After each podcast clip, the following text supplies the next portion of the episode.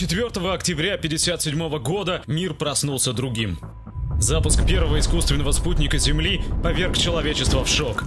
Спутник Момент. До сих пор в английском языке это выражение означает прорыв, сенсацию, переворот.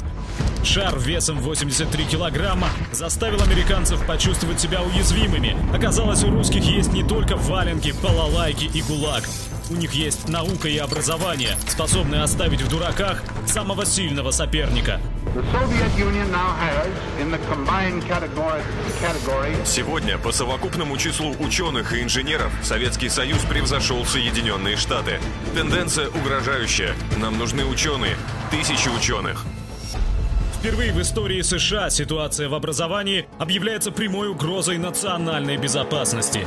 Конгресс немедленно принимает акт о безопасности в образовании. Он гарантирует способным студентам бесплатное обучение в вузах. В глобальную гонку вооружений включается школа. Казалось, победа в холодной войне напрямую зависит от того, кто лучше подготовит своих детей. Советы тратят на образование до 8% национального дохода, в то время как в США всего 3%. За 10 лет на каждого советского школьника приходится 2772 часа русского языка, 2000 часов математики, 891 час физики и химии, 660 часов истории, иностранного языка и физкультуры, на 200 миллионов населения 2 миллиона студентов. На пике холодной войны за Советским Союзом четверть всех изобретений в мире. Страна является самой читающей. На нее смотрят с восторгом и надеждой, ведь для человека нет ничего важнее, чем образование и здоровье собственного ребенка. Успех спутников вскружил голову многим. Только один человек на Западе сохраняет спокойствие и невозмутимость. Ален Даллас, бывший директор ЦРУ. Какое-то время Советы будут двигаться вперед, используя свою систему образования для сортировки человеческого материала. Однако новые запросы, вызванные образованием и знакомством с Западом, в какой-то момент вызовут неожиданные и фундаментальные изменения в самой советской системе. Так и вышло.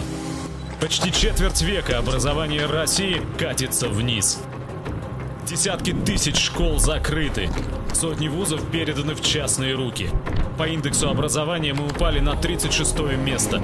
По количеству изобретений на 10 уступая Китаю в 20 раз.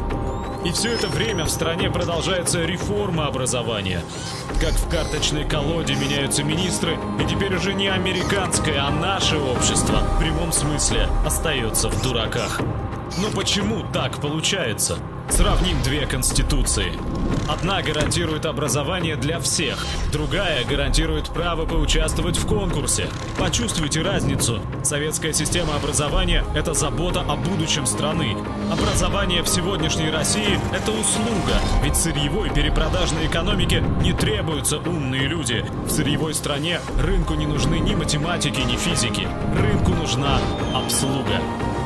Сегодня США и Россия близки к новой холодной войне. И вновь, словно в октябре 57-го, образование оказывается вопросом национальной безопасности, вопросом выживания. США тратят на образование около триллиона долларов в год. Это больше, чем бюджет Пентагона. Чем ответит Россия? Есть ли у России шанс на новый спутник Момент? Современный преподаватель – это призвание – а если хочется деньги зарабатывать, есть масса прекрасных мест, где это можно сделать быстрее и лучше.